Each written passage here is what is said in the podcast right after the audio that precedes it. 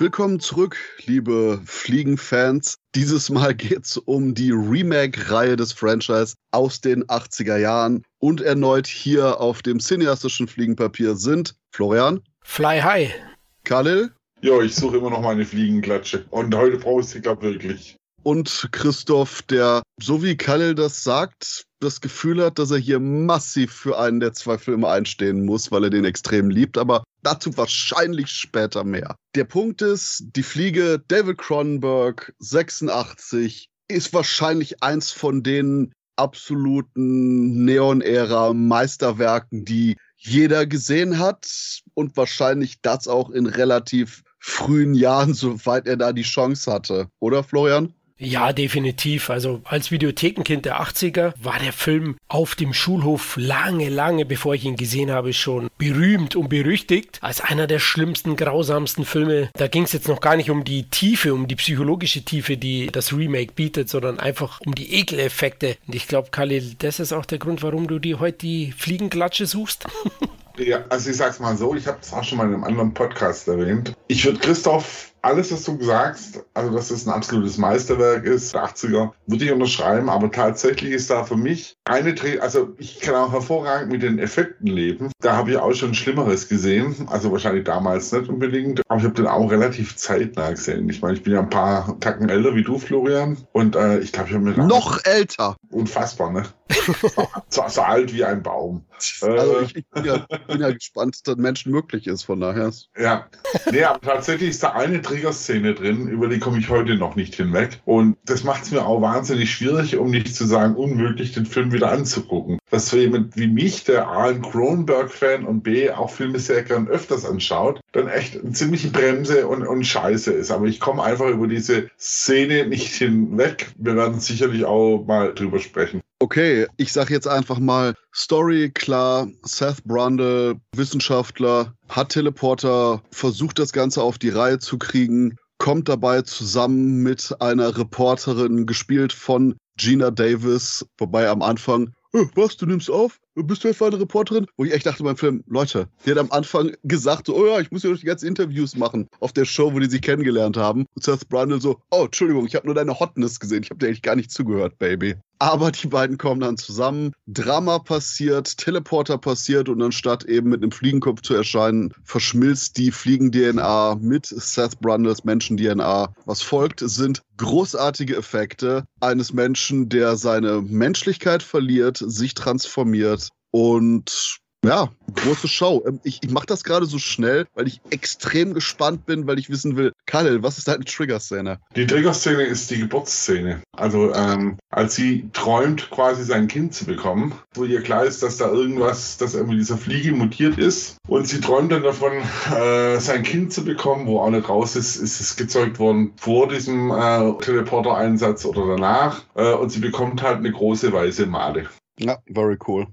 Ja. Ich glaube, du hast mir damals auch irgendeinen anderen Horrorfilm empfohlen, wo auch wohl die Madenthematik drin war, wo du gemeint hast, dann schau dir erstmal den an. Gute Sache, fällt mir gerade nicht ein. Das muss mehr als 2 Tage vorbei sein. Aber der Film ist der Hammer. Also ich finde ihn wirklich toll gespielt. Ich meine, es ist ja, im Endeffekt hat er diesen Drama-Unterton trotz allem auch beibehalten, der im Original ja auch drin war. Und man hat ja auch wahnsinnig lange auch Mitleid mit Goldblum, also mit Brundle. Oh, war das Planet des Grauens? Oh, das weiß ich gar nicht mehr. Wo die Frau von der Made zu Tode vergewaltigt wird? Wahrscheinlich war es das. Ah, okay, fantastisch. Oh Gott, was du immer empfehlst, Christoph, bist doch... Der Film ist sogar ab 16 jetzt, ich kann ja nichts dafür. Ja, super. Nee, aber was ich zum Beispiel auch interessant fand, war der Gedankengang so am Anfang, dass der Protagonist dieses Beamen, diesen Transport als so einen reinigenden Prozess empfunden hat, weil er auf einmal ziemliche Vorteile hat. Er hört besser, reagiert schneller, kann stundenlang Sex haben, ist extrem kräftig. Liebt Zucker mit bisschen Kaffee.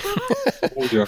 Auch so eine Szene. Ja, auch das Remake basiert auf der Kurzgeschichte von George Langelaan von 57. Aber also Cronenberg geht das Ganze schon anders an. Ne? Also ablauftechnisch ist eine sehr freie Interpretation der literarischen Geschichte. Und im Gegensatz zur Erstverfilmung wird ja hier die Mutation des Menschen zur Fliege schrittweise als so ablaufender Prozess dargestellt. Und das ist ja genau das, was Kai sagt. Ja, am Anfang sieht er die Vorteile. Das finde ich auch einen interessanten Ansatz. Ja. Und so langsam merkt er dann, ja gut, erst es fängt mit Haaren auf dem Rücken an. Ja, finde ich auch schon eklig. Oh, die sind aber hart, die Borsten da hinten. Und sie lässt die ja dann untersuchen. Und ja, nach und nach verliert er dann das ein oder andere Körperteil, was er im Spiegelschrank dann sammelt. Das ist für mich auch so eine eklige Szene. Aber da ist er ja schon sehr weit mutiert dann. Und auch hier gibt es dann den Ansatz irgendwo, wo er dann auch seiner Geliebten sagt, komm nicht mehr her, denn Insekten kennen keine Gnade. Ja? Oder kein Mitgefühl, keine Empathie. Ja. Ja.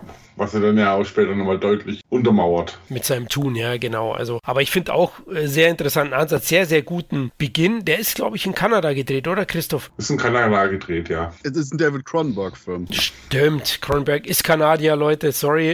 Interessanterweise... Darf der überhaupt das Land verlassen? Ich weiß es nicht. Ich kenne seine Strafakte nicht, Christoph. Keine Ahnung. Aber in Frankreich ist er ja auch ziemlich oft. Also in Toronto ist er gedreht worden, da dreht er ja meistens mit seinem Filmteam. Und Cronenberg, habe ich mal gelesen, war zwar erstmal Wunschkandidat als Regisseur, aber er hat zu Beginn abgesagt, weil er für Total Recall engagiert war, für die Verfilmung von Total Recall von Dino De Laurentiis, die ja dann am Ende nicht stattgefunden hat in den 80ern. Finde ich auch sehr interessant. Da hätte ich auch gern gesehen. Total Recall von David Cronenberg. Ja, aber ja. Einfach nur so ein großer Paul Verhoeven-Zimp, dass ich sage, hätte nicht besser sein können, als das, was wir jetzt bekommen haben. Ja. Denke ich auch, einfach weil das natürlich auch eins von Cronenbergs Kernthemen ist. Body Horror, Transformation zum Körper. Und ich glaube, es wird, korrigiere mich, wenn ich mich da täusche, Christoph, es gab keinen Film, der so exzessiv das Ganze dargestellt hat. Also auch in seinen späteren Filmen. Nicht ansatzweise so heftig wie in Die Fliege. Ne, würde ich dir auch zustimmen. Also ich gehe sogar so weit und sage, dass all die Male, wo ich Leuten Cronenberg vorstellen wollte, war das der Film, den ich gesagt habe, schaut den euch an. Okay. Weil das hier einfach auch vor allen Dingen am flashigsten ist, am einladendsten von der generell normalen Struktur her. Der ist extrem schnell, das Fliege-Remake. Und der Punkt ist schlicht und ergreifend, dass auch das Ganze nicht unbedingt so esoterisch intellektuell herangegangen wird, wie in etlichen anderen Cronenberg-Streifen. Aber gerade deshalb denke ich, wenn man hier sagt, okay, ich mag die Elemente, ich mag das, was der Film anfängt zu sagen, dann weiter sich ausfächern kann in die anderen Arbeiten von ihm. Während man allerdings hier schon abblockt und mit sagt, es ist mir irgendwie von der Handlung, es ist mir viel zu extrem von den Bildern. Die Geballtheit der Bilder, wie du schon sagst, hast du nicht unbedingt bei den anderen Cronenberg-Sachen. Aber dadurch, dass man diese Geballtheit da nicht hat, denke ich, dass es sogar bei Sachen wie Videodrome, Scanners und Co. noch extremer ist. Hier ist das Verfallen, ist das Make-up extravaganza, der Fokus des Films, während du dann bei Scanners und Co. eben immer wieder so Momente hast, die über dich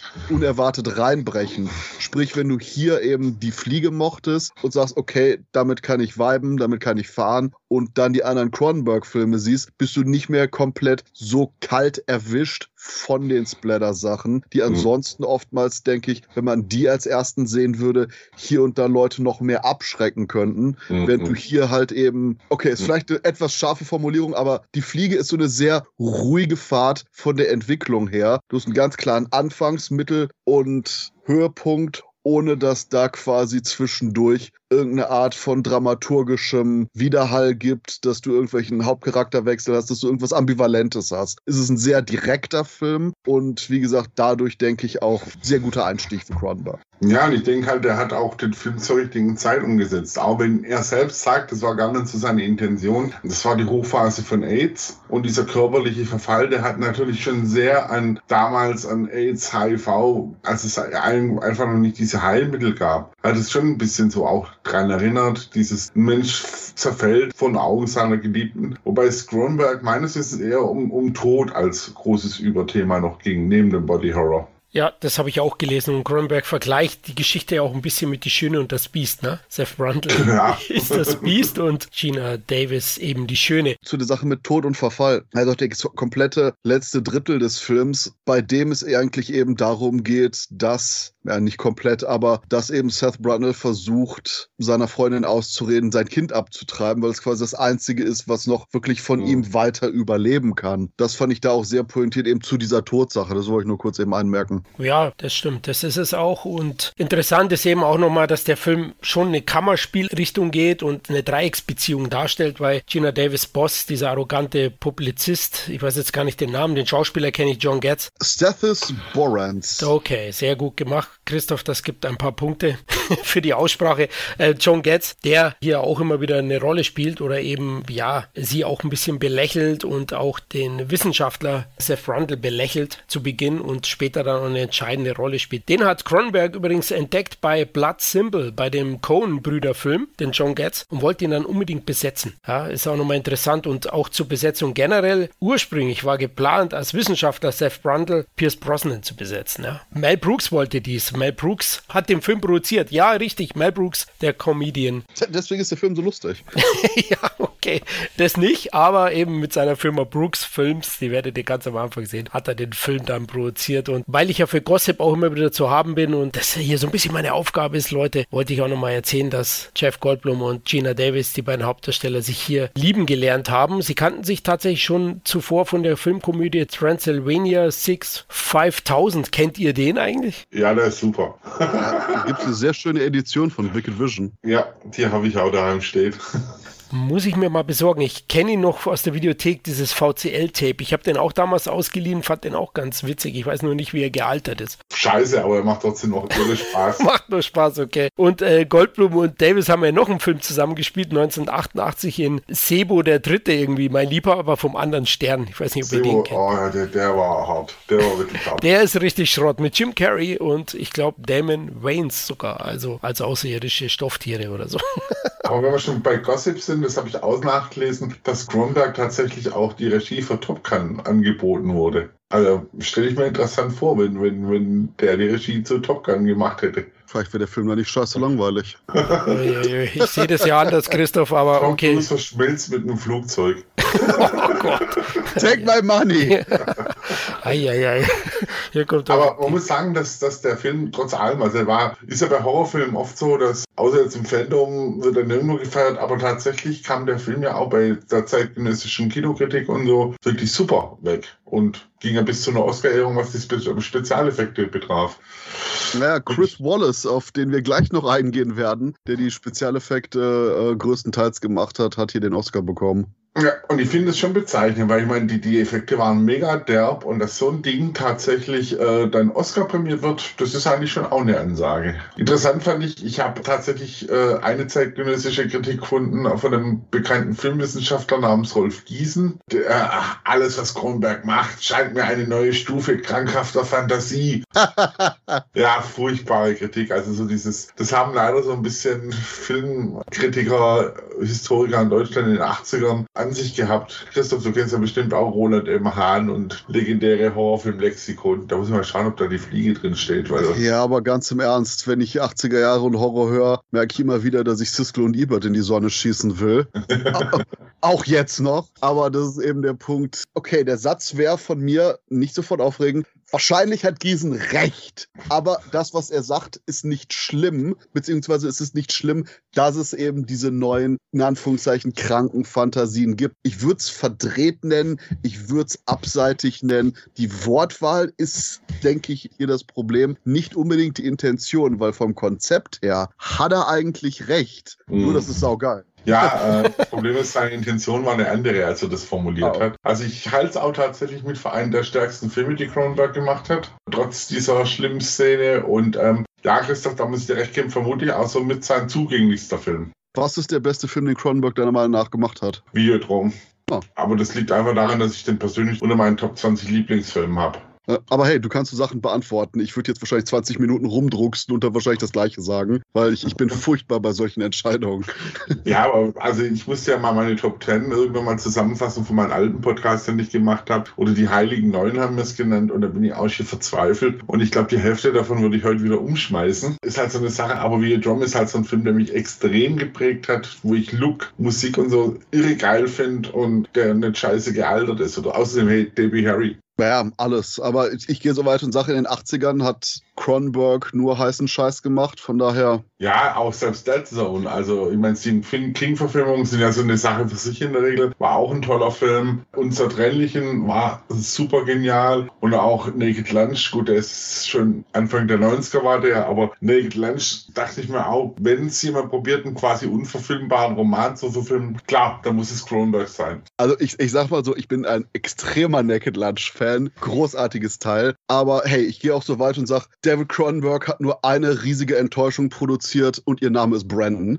Das war's. Oh Gott, oh Gott. Oh je, das war heftig. Aber ja, dass du Naked Lunch liebst, ist klar als Autor, ne? Also du schreibst ja ähnlich mit der Schreibmaschine, oder? Also mein Leben ist das von William S. Burroughs. Holt mich hier raus.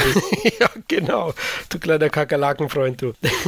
Ja, oh, toller Film, wirklich. Und wer noch nicht gesehen hat auf dem Planeten, kann ich nur empfehlen anzugucken. Denkt bitte an mich, wenn diese fiese Szene kommt. Kennt ihr die Szene aus dem Bonusmaterial eigentlich? Das alternative Ende? Tja, das Flieg-Alien. Das fliegende Baby, das genau. Flieg-Baby, Entschuldigung. Oh ja. Kenne ich gar nicht. Oh gut, dann muss ich nochmal reinschauen. Ah. Also es gibt tatsächlich ein Ende, wo die Geena Davis träumt dann, dass sie ein Kind zur Welt bringt, was aus dem Kokon ausbricht. Und das Baby hat halt Schmetterlingsflügel und fliegt halt dann davon. Okay, auch nicht schlecht. Wahnsinn. Wäre lieber gewesen wie die Made. Wobei das, was du beschreibst, auch schon so ganz kurz vor Ally McBeal-Episode ist. Ja, das hat schon seinen Grund, warum es das auch nicht in den Film geschafft hat. Mhm. Interessant finde ich auch, dass Cronenberg gesagt hat, er hat den Film eigentlich nie selber gesehen, als er fertig war. Christoph, weißt du da was drüber? War er mit irgendwas unzufrieden oder hattest du dir da reingepfuscht oder einfach nur Cronenberg-Macke? Ne, das ist der Punkt, wo ich gerade zum ersten Mal mit der Aussage konfrontiert wurde. I don't know. Aber ein riesiger Erfolg gewesen. Ich meine, $15 Millionen Budget, $38 Millionen nur in einem amerikanischen Kino, ist eine Ansage.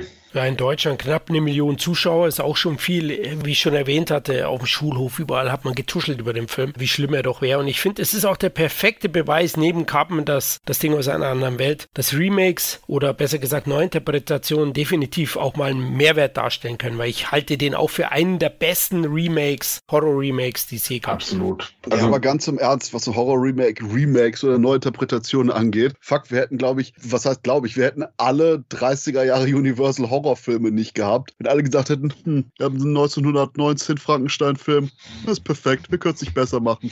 Thema wird begraben. Nein. Ja, stimmt. Aber ich finde, was man wirklich nochmal erwähnen muss, ist auch gerade, was das Original dazu rübergebracht hat und was für mich den Film nur noch bösartiger macht, ist so diese geistige Transformation, die der zurücklegt, dass der halt von diesem komme ich nicht besuchen, bleib von mir weg, zu einem total eiskalten Typ, der keinerlei menschliche, also selbst als er noch ein paar menschliche Züge hat, keinerlei menschliche Regung mehr besitzt eigentlich. Und das ist der Punkt, wo ich die letzten 1-2 Male jedes Mal stolper bei der letzten Szene des Films, weil genau das ist die Entwicklung von ihm. Und dann transformiert er sich am Ende mit der Hälfte von dem Teleport, weil Unfall passiert, bla. Geena Davis, hier Reporterin, steht vorher mit der Schrotflinte. Will ihn erschießen, kann das nicht. Er kommt angekrochen als halb auf dem Weg zum HR-Giga-Monster zu werdendes Fleisch-Metallkonstrukt, aber nimmt dann die Schrotflinte und setzt sie sich selber an den Kopf. Wo ich immer denke so, war jetzt noch ein gutes Spur Menschlichkeit in dem Teleporter. Oder warum haben wir jetzt gerade den Sprung hier? Ich meine, gut, er hat auch vorher ja eben noch die menschlichen Züge gehabt mit dem Reinziehen von ihr in den Teleporter und dass er generell den Plan noch weiter ausgeführt hat. Mhm. Richtig.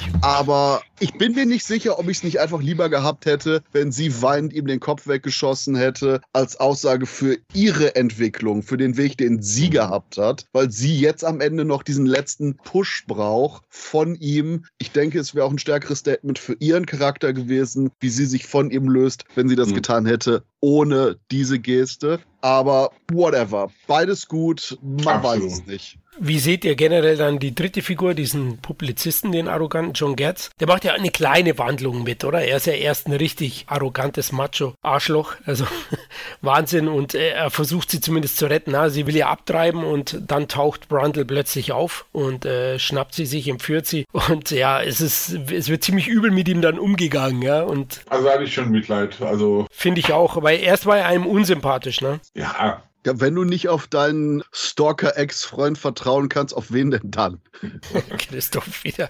Ja gut. Er war ja keine Gefahr mehr, nachdem Brundle mit ihm fertig war. Ne? Also, wo der ihm überall drauf spotzt. Ja, aber mehr. Hallo Ex-Freundin, ich stehe mal eben nackt unter deiner Dusche. Lol. Oder sie gehen irgendwie einkaufen und er so, ich bin ganz plötzlich in diesem Herrenwarenladen, wo du in dieser Sekunde einkaufst. Erzähl mir doch, woher deine Sachen sind. Oh, hat deine neue Liebe einen großen Schwanz? Oh nein, ich bin gar nicht obsessiv.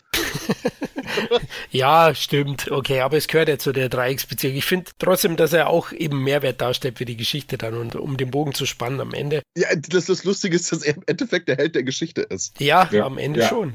Und er ist ja auch einer der wenigen Rückkehrer in Teil 2 dann. Ja. Gehen wir Teil zu Teil 2 oder haben wir noch was zum ersten? Nee, ich glaube, das war jetzt ausführlich eigentlich, oder? Also die Oscars, die Effekte hatten wir ja angesprochen, dass es eben einen Oscar gab. Ich hätte noch kurz erwähnt, dass bei den Saturn Awards der Film erwartungsgemäß auch abgeräumt hat. 3 Saturn Awards geholt, unter anderem Jeff Goldblum als bester Darsteller, Chris Wallace bestes Make-up natürlich und der Film auch als bester Horrorfilm. Also ja, der wurde schon auch von der Kritik gefeiert. Und nachdem dann ganz schnell ein Sequel produziert werden sollte und ein paar Regisseure abgesprungen sind, von denen man leider nicht so viel weiß, kam der Punkt, dass Chris Wallace die Regie übertragen bekam für Die Fliege 2. Und interessanterweise ist es sehr von der Grundstory her ähnlich wie dem ursprünglichen zweiten Fliegefilm. Es geht um den Sohn, der geboren wird, warum auch immer, weil Geena Davis in den letzten 9 Monaten vergessen hat, zum Abtreibungsarzt zu gehen. Ups, kann ja schon mal passieren. Aber abgesehen von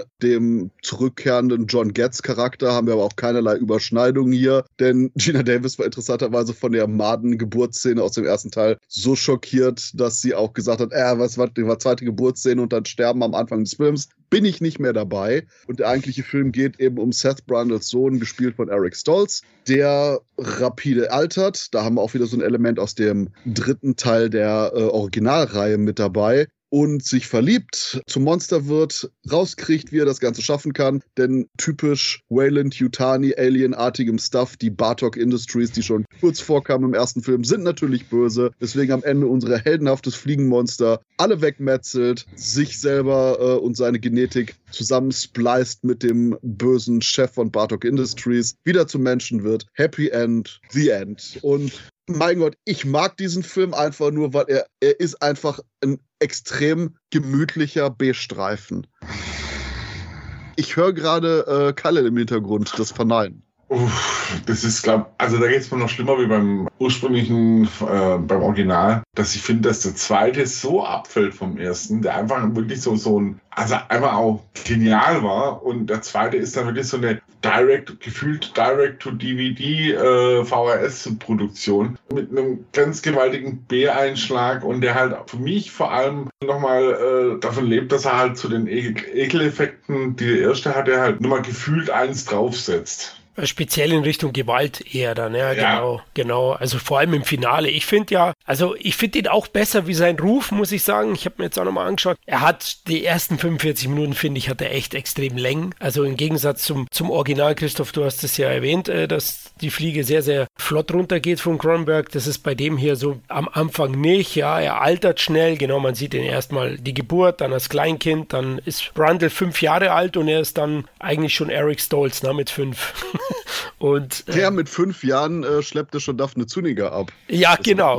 Also er ist frühpubertär sozusagen, also ganz schlimm der Typ. Aber ich muss sagen, also klar kommt die Fortsetzung zu keinem Zeitpunkt an das Original heran, das muss man schon sagen. Aber irgendwie finde ich schon den Ansatz mit Brundle Junior durchaus interessant. Also ich finde, durch dass das Ende ja offen war, das Offizielle beim Remake, dass man da schon einen guten Ansatz findet. Aber sie machen jetzt nicht so wirklich viel draus, außer drastische Effekte und den anständigen Hauptdarsteller Eric Stoltz, der ganz gut dagegen anspielt, zumindest versucht. Ich glaube, du sprichst genau das an, was den Film für mich problematisch gemacht hat. Also ich fand auch so die Prämisse, auch dass der zum Beispiel schneller altert und quasi in diesem Isolationsding gefangen ist und dass da halt wieder mal der böse militärisch-industrielle Komplex dahinter steckt, die das für sich irgendwie benutzen möchten. Das finde ich alles interessant, aber ich finde es furchtbar beschissen umgesetzt einfach. Und ich finde, der Film zieht sich auch, also ich würde sagen, er ist langweilig, aber er zieht sich krass und ich habe habe mir gerade nochmal die Unterschiede der Laufzeit angeschaut. Der ist gerade mal 4 Minuten länger wie das Original. Ich hätte geschworen, der ist eine halbe Stunde länger gefühlt. What? Ja, also ich fand ihn einfach nicht wirklich spannend. Der Punkt ist, ich verstehe das mit dem Spannenden. Mein großer Faktor ist, Eric Stoltz in der Hauptrolle macht vieles wett, weil ja, die ersten 45 Minuten sind größtenteils eigentlich einfach nur, er eben aufgezogen wird in diesem regelrechten Sci-Fi-Gefängnis, überall überwacht. Die Truman Show, ja, genau. Ja, sein Genie wird ausgenutzt und wie er langsam dagegen rebelliert. Sein einziger Freund, der Hund, was mit dem passiert. Großartig, tragisch. Ja, also Eric Stoltz finde ich auch gut in der Rolle, das muss ich schon sagen, aber leider halt den Rest zum Großen und Ganzen einfach nicht. Ich denke, das Problem ist, ich meine, Mick Garris sollte irgendwie mal den Film drehen und Frank Darabont war auch irgendwie mal mit dabei, weil der zum Beispiel auch am Skript noch zusätzlich mitgearbeitet mit Garris. Und ich glaube, das Problem war, dass 20th Century Fox unglaublich schnell den Film rausballern wollte. Mhm. Das Skript bräuchte noch einen letzten Durchgang. Und so gut die Effekte von Chris Wallace sind, dieses DTV-Stylige, was der Film manchmal hat. Ja, zum Beispiel. Kommt einfach von Chris Wallace, weil Chris Wallace einfach kein richtiger Regisseur ist, Schrägstrich erst recht kein Erfahrener, weil das ein Regiedebüt war. Und dadurch kommt hier dieses Feeling zustande. Wobei, wenn man mir sagt, Eric Stoltz, Monsterfilm, drastische Effekte, DTV-Feeling, ich dann jedes Mal eigentlich nur noch mein Portemonnaie auf den Tisch knall und sag her damit. Aber ich verstehe, wie gesagt, absolut hier die Problematik. Nur ich kann eben mich sehr anfreunden mit der ganzen Stoltz-Story am Anfang und dieser so zaghaften, niedlichen Liebesgeschichte, die er auch hier mit dem Daphne Zuniga-Charakter, ich sehe gerade Beth Logan, hier heißt sie, whatever, Prinzessin Vespa aus Spaceballs hat. Oder auch die Kleinigkeiten, wie er zum Beispiel dann mit ihren Date hat bei den Teleports und ihren Kaktus da durchjagt und der als so eine Art Dali gemeldet zurückkommt. Was so wundert ist, wenn ich mal anschaue, wer da teilweise im Drehbuch mitgewirkt hat. Mick Garris ist jetzt kein Unbekannter, der hat ein paar echt gute Sachen gemacht. Ist ja auch der Produzent von Masters of Horror, den ich sehr mag. Frank Darabont wird jedem Walking Dead-Fan wahrscheinlich was sagen, hat Green Mile gedreht. Ja, und dann, ja, ich glaube, tatsächlich ist einiges an Chris Wallace Regiearbeit einfach festzumachen. Ja, und ich meine, die anderen beiden waren die Weed-Brüder, die an so Klassikern wie Star Wars, Ewoks Kampf vom Endor, Nightman Elm Street 4 oder auch die Vögel 2 gearbeitet haben. Oh, echte Garanten für Qualität. Okay, gut. Ich habe jetzt Pitch Black ausgespart, um den Joke zu machen, weil die haben auch Pitch Black geschrieben. Okay, sehr durchwachsen. He? Also die schreiben scheinbar schizophren. Ne? Also mal mega Scheiß und dann... Es gibt nur einen Weed in Wirklichkeit, aber die kriegen trotzdem doppelt Credit. Okay, sehr gut. Okay.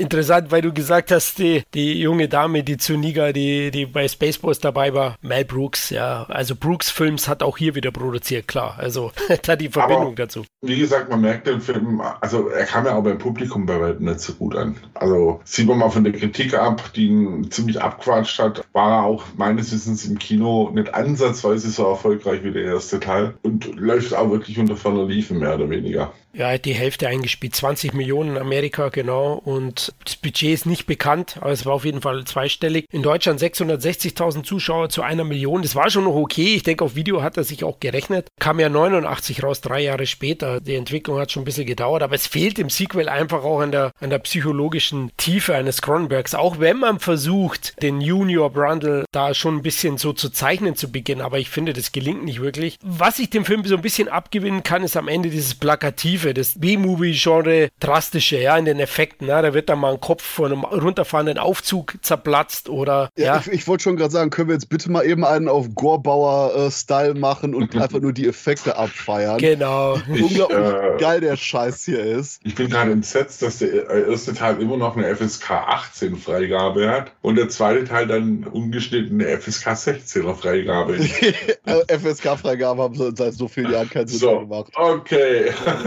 Mittlerweile war der zweite war ja auch ab 18 indiziert, glaube ich. Ne? Ja, der war indiziert und kam dann auch nur mit 2 Minuten. Das hört sich immer so wenig an, aber 2 Minuten kann man halt echt viel schneiden, ne? Und der Film enthält einen meiner liebsten Splatter-Effekte aus dem gesamten amerikanischen 80er-Jahre-Horrorbereich. What? Ja, der eine Moment, wo unsere heldenhafte Fliege einem von dem absolut Pechvogel-Sicherheitsleuten das Verdauungszeug ins Gesicht kotzt und der sich die Gesichtshaut runterreißt, den fleischskelettierten Gesicht hat, aber dann er im Vordergrund liegt, irgendwie noch halb wimmernd bla und irgendwie so Dampf aus seinem Mund steigt, als die Fliege einmal so auf seinen Brustkorb tritt. Holy shit! Ja, das konnte mal der Incredible Melting Man. Ja, so. Was noch geiler ist, da kommen ja die anderen Security-Leute und du hörst ihn immer noch leicht röcheln, der so, hol mal einen Sanitäter. Also da hätte ich doch einen Leichenwagen geholt. Auch. Ja, er scheint verletzt zu sein. Er kommt nachher in die andere Zelle neben dem Bartok-Monster. Ja, richtig. Oh, da sprichst du auch was an. Das Finale, es gibt ja ein Happy End. Ja, stimmt. Er findet er raus oder er ist ja so schlau, dass er sich heilen kann, ne? Von den Fliegegenen, weil es ist ja nicht nur so, dass er schnell altert, sondern dass er auch mutiert dann. Deswegen geht er ja auch dann zu John Getz Figur, zu dem Publizisten aus dem ersten Teil und er versucht da Unterschlupf. Das finde ich ganz cool, dass es dann Happy End gibt, wie er den packt, den Bartok-Firmenchef und der wird dann ziemlich zermatscht. Am Ende kommt er raus und Brundle ist geheilt und ja, am Ende sieht man dann noch eine Szene, wie er da unten vegetieren darf in dieser Kammer, wo vorher der mutierte Hund war, ne? In diesem Kerker. Wobei, das ist auch eine Sache für das Skript. Du hast vorhin eine Szene, wo eben hier Martin Brundle, Seth Brundles Sohn, beim Teleporter einstellt, wie kann man das lösen? Ja, okay, mit einem weiteren Person, die dann quasi die defekte Genetik abbekommt. Sagt, weiß nicht, wie können wir das denn lösen? Geht dann hier zu Stathis Borans, wiederkehrende Charakter aus Teil 1. Wie kann ich das lösen? Ja, bei einer anderen Person die kaputte Genetik. Er so, okay, gut. Aber der Punkt ist, alles ist schon einprogrammiert in den Rechner. Stimmt, denn als er zurückkommt, ist er schon als Fliegenmonster und muss wortwörtlich nur irgendwie noch so 3 Tasten und ein Passwort eingeben. Und das war's. Also auch der ganze Gastauftritt von Stathis Borans ist einfach nur, wir haben den noch, fuck it, macht Sinn. Ja, egal. Aber auch, weil das alles so schnell abläuft. Ich meine, die hauen ab, er mutiert, altert stark, fällt ein Auge raus, sie gehen zu Borans und sofort kommt Bartok hinterher, weil Prinzessin Vespa sagt, okay, der Shit ist mir too freaky, yo. Ruf ich doch mal Bartok an, vielleicht wissen die, was losgeht. Boom, wir sind schon beim Finale. Deswegen verstehe ich nicht zwingend, wie Khalil sagt, der Film wirkt so lang, weil ich habe eher das Gefühl, der wirkt eigentlich sehr, sehr kurz von dem Ablauf her, von der ganzen Hintergrundgeschichte von Martin Brundle, von dem wir hauen ab bis zu den letzten 20 Minuten, wo einfach nur Effekt Overkill ist. Ich hätte wahrscheinlich hier und da noch ein paar kleinere Momente haben wollen, aber das ist wieder der Punkt, dass das Skript ein bisschen letzten Schliff hätte kriegen können. Also wenn eine Frau in Unterwäsche damit rumrannt, dann hätte ich es vielleicht noch gut gefunden. Nein, Quatsch. Du hast Daphne Zuniga in Unterwäsche, in der züchtigsten Hollywood-Sex-Szene der 80er Jahre. Oh ja, Wahnsinn. Fuck yeah.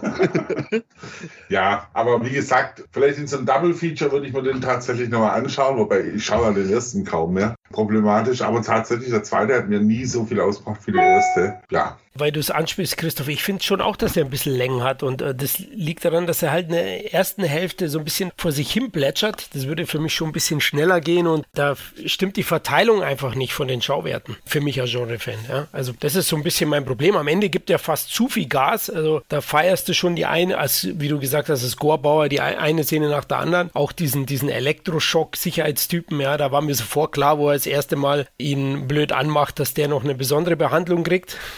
Auch wo er den anderen oben niederschießt, diesen Afroamerikaner, den Wissenschaftler, den schießt er ja auch aus Versehen. Aber eben, ich finde die Verteilung der Schauwerte und der Effekt-Szenen unglücklich. Ja, I like it. Großartiger Film. Ja. Aber spricht für mich auch Bände, dass kein dritter Teil dann rauskam. Also scheint dann doch für so ein erfolgreiches Franchise, wie es ja quasi der erste gelegt hat eigentlich, schon bezeichnend gewesen zu sein, dass nach dem zweiten dann eigentlich Totenstille war. Ich wette, dass da irgendwann mal eine Diskussion kam, machen wir einen dritten Film, Direct-to-Video, oder lassen wir das, weil wir sonst das Franchise mit einem Direct-to-Video-Titel entwerten. Dann haben irgendwie die Produzenten sich ein paar Leinen Koks gezogen und haben gesagt, nein, das machen wir nicht. Und das war die Ende der Diskussion. Ja, vielleicht haben sie auch einfach den dritten Original gesehen und haben gedacht, oh Gott, nee. Ja, ich denke, Brooks hat sich dann auf andere Horrorfilme konzentriert, wie Dracula, tot, aber glücklich. Ja? Also. Aber interessanterweise fand ich tatsächlich, habe ich im Vorfeld, wo ich ein bisschen recherchiert habe, gelesen, dass vom Remake ein Remake angedacht war, 2016, 17. Und man immer wieder was davon gehört hat, aber wisst ihr das genaueres? Ist es jetzt in der Versenkung verschwunden? Ja, ich habe auch mitbekommen, dass es theoretisch kommen sollte. Punkt. Ja, ich auch. Es wabert immer so und irgendwann wird eins kommen, wissen wir ja auch. Also irgendwann werden sie es durchziehen. Was ich noch nett fand, weil wir jetzt Eric Stoltz gelobt haben, ursprünglich war Vincent D'Onofrio in der engeren Auswahl, ne? Weil Stoltz tatsächlich mit dem Drehbuch nicht zufrieden war und mehrere Drehbuchänderungen verlangt hat. Ach, ganz sowas. Haben sie wahrscheinlich verarscht, ne? Haben gesagt, wir haben es geändert. Ah ja, okay, dann unterschreibe ich. Und dann haben sie nichts gemacht. Also das Lexikon des internationalen Films sagt zu dem Film auch noch: Fortsetzung eines Horrorhits, die dramaturgisch auf schlichte gut-böse Konflikte setzt und mit überbetonten Ekelszenen vergeblich Spannung erzeugen will. Selbst für Genrefreunde eine Enttäuschung. Also ganz im Ernst, das hört sich an wie so eine pure Christoph-Review. Oh, schlichte schwarz-weiße Mentalität, überbordende Genre-Effekte. Fuck yeah, baby, give me that shit. Ja, und die Saturn Awards haben ähnlich gedacht. Die haben den sogar nominiert als besten Horrorfilm 91. Naja, gut, okay. Aber er hat verloren. Gewinner war Arachnophobia. Ja. Verdient. Ich mag den sehr. Das war aber dann ein schwaches Jahr, oder? Ja, aber nicht ganz so stark, gebe ich dir recht. Aber die 90er und Horror, Christoph, das wäre ein eigener Podcast wert. Ich halte das Jahrzehnt ja schon für eines der Schwächeren. Ne? Ja, da kam nicht so viel. Wobei, es kam nicht so viel. Ich würde sagen, das beschissenste Horror-Jahrzehnt waren die 40er, oder? Oh Gott, Christoph, da war ich selbst noch nicht geboren. Nee, ja, das kommt hin, aber es hat ja natürlich auch viel mit dem Krieg, glaube ich, einfach zu tun. Ja. Und danach kamen schon die 90er. Wir altern jetzt alle so schnell wie Martin Brundle. Ja. So in etwa, ja.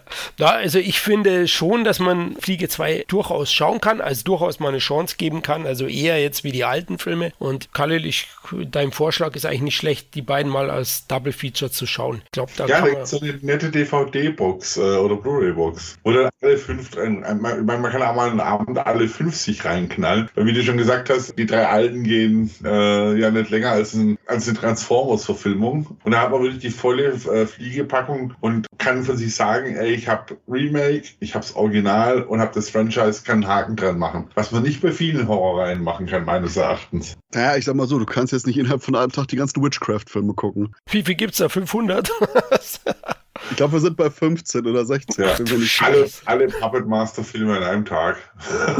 Oh Gott, oh Gott, oh Gott. Das wäre heftig. Nee, aber ich glaube, wir sind durch. Also mein Fazit ist, ja, okay, klar, die Fliege mit Jeff Goldblum. Wer das noch nicht gesehen hat, muss es sehen. Und ganz im Ernst, Leute, schiebt die Fliege 2 einfach hinterher. Es ist auf jeden Fall der schwächere Film, gar keine Frage. Aber es ist die Art von Film, wo man auf jeden Fall ein paar Momente und Effekte haben wird, an die man noch länger denkt. Jetzt nicht so ein Khalil-Maden-Baby-Trauma, sondern ein yeah, fuck yeah, das war ein cooler Effekt-Moment. Absolut. Also ich würde dem auch konform gehen und sagen, das ist eigentlich für jeden Film, also wer ein bisschen was auch ertragen kann, so muss ich den eigentlich anschauen. Das ist einer der prägendsten 80er-Jahre-Horrorfilme, ist ein schönes Zeitdokument eben mit dem Verweis auf unfreiwillig zwar auf HIV und Co. Ist wahrscheinlich so der Höhepunkt, der kommerzielle Höhepunkt von dem, was Cronenberg gemacht hat, sein zugänglichster Jeff Goldblum. Ich glaube, man hat ihn selten so gut nochmal gesehen. Ich bin da gerade echt im Überlegen, wo Goldblum mal so stark war wie in Die Fliege, aber mir fällt partout nichts ein. Definitiv Independence Day nicht. Und beim zweiten Teil, vielleicht schaue ich ihn nochmal an, mache da meinen Frieden nochmal damit. Toller Hauptdarsteller, aber einfach, ja, ich wünschte, die hätten ein bisschen mehr Zeit fürs Drehbuch sich genommen und vielleicht jemand engagiert, der tatsächlich auch Regie geführt hätte, weil aus dem Setting hätte man meines Erachtens deutlich mehr rausholen können. Mhm. Ja, zum Remake von 86 für mich ein Meisterwerk, muss ich auch sagen, des Body-Horrors und generell einer der besten Horrorfilme der 80er. Tatsächlich schaue ich den immer wieder, obwohl er so anstrengend und eklig ist, aber die Intensität, die der Film hat, also jetzt bei der Wiedersichtung mit meiner Frau, die eine Erstsichtung gemacht hat und den richtig gut fand, aufgrund dieser tragischen Liebesgeschichte auch wenn sie dann x-mal ihr Gesicht hinterm Kissen versteckt hat bei den Ekeleffekten, aber trotzdem, also der hat sie auch mitgenommen, also dramaturgisch auch. Und Remake, ja, ich finde, das ist so eine solide 80er-Jahre-Fortsetzung, die durchaus gut unterhält. Ja, hat einen B-Movie-Charme aus meiner Sicht aufgrund der Gewaltszenen im letzten Drittel. Und ja, also ist eine sehenswerte Ergänzung zum Erstling. Deswegen Double Feature ist empfehlenswert. Ich glaube, damit ist alles gesagt. Also deswegen Goldblums Film, perfekter Date-Movie. Und falls dann zu verstört ist, am besten teils weiterher. Wegen dem softeren Ende. Und ja, ich bin auf jeden Fall gespannt, ob wir dann irgendwann nochmal eine Remake kriegen. Denn könnte man wahrscheinlich auch, wenn man es wirklich sinnvoll angeht, thematisch durchdacht, einiges draus machen, aber ja, das wird die Zeit dann zeigen. Und bis dahin schaut einfach das Fliege-Franchise. Liebe Zuhörerinnen und Zuhörer und wie immer, vielen Dank fürs Zuhören. Bis zum nächsten Mal. Servus.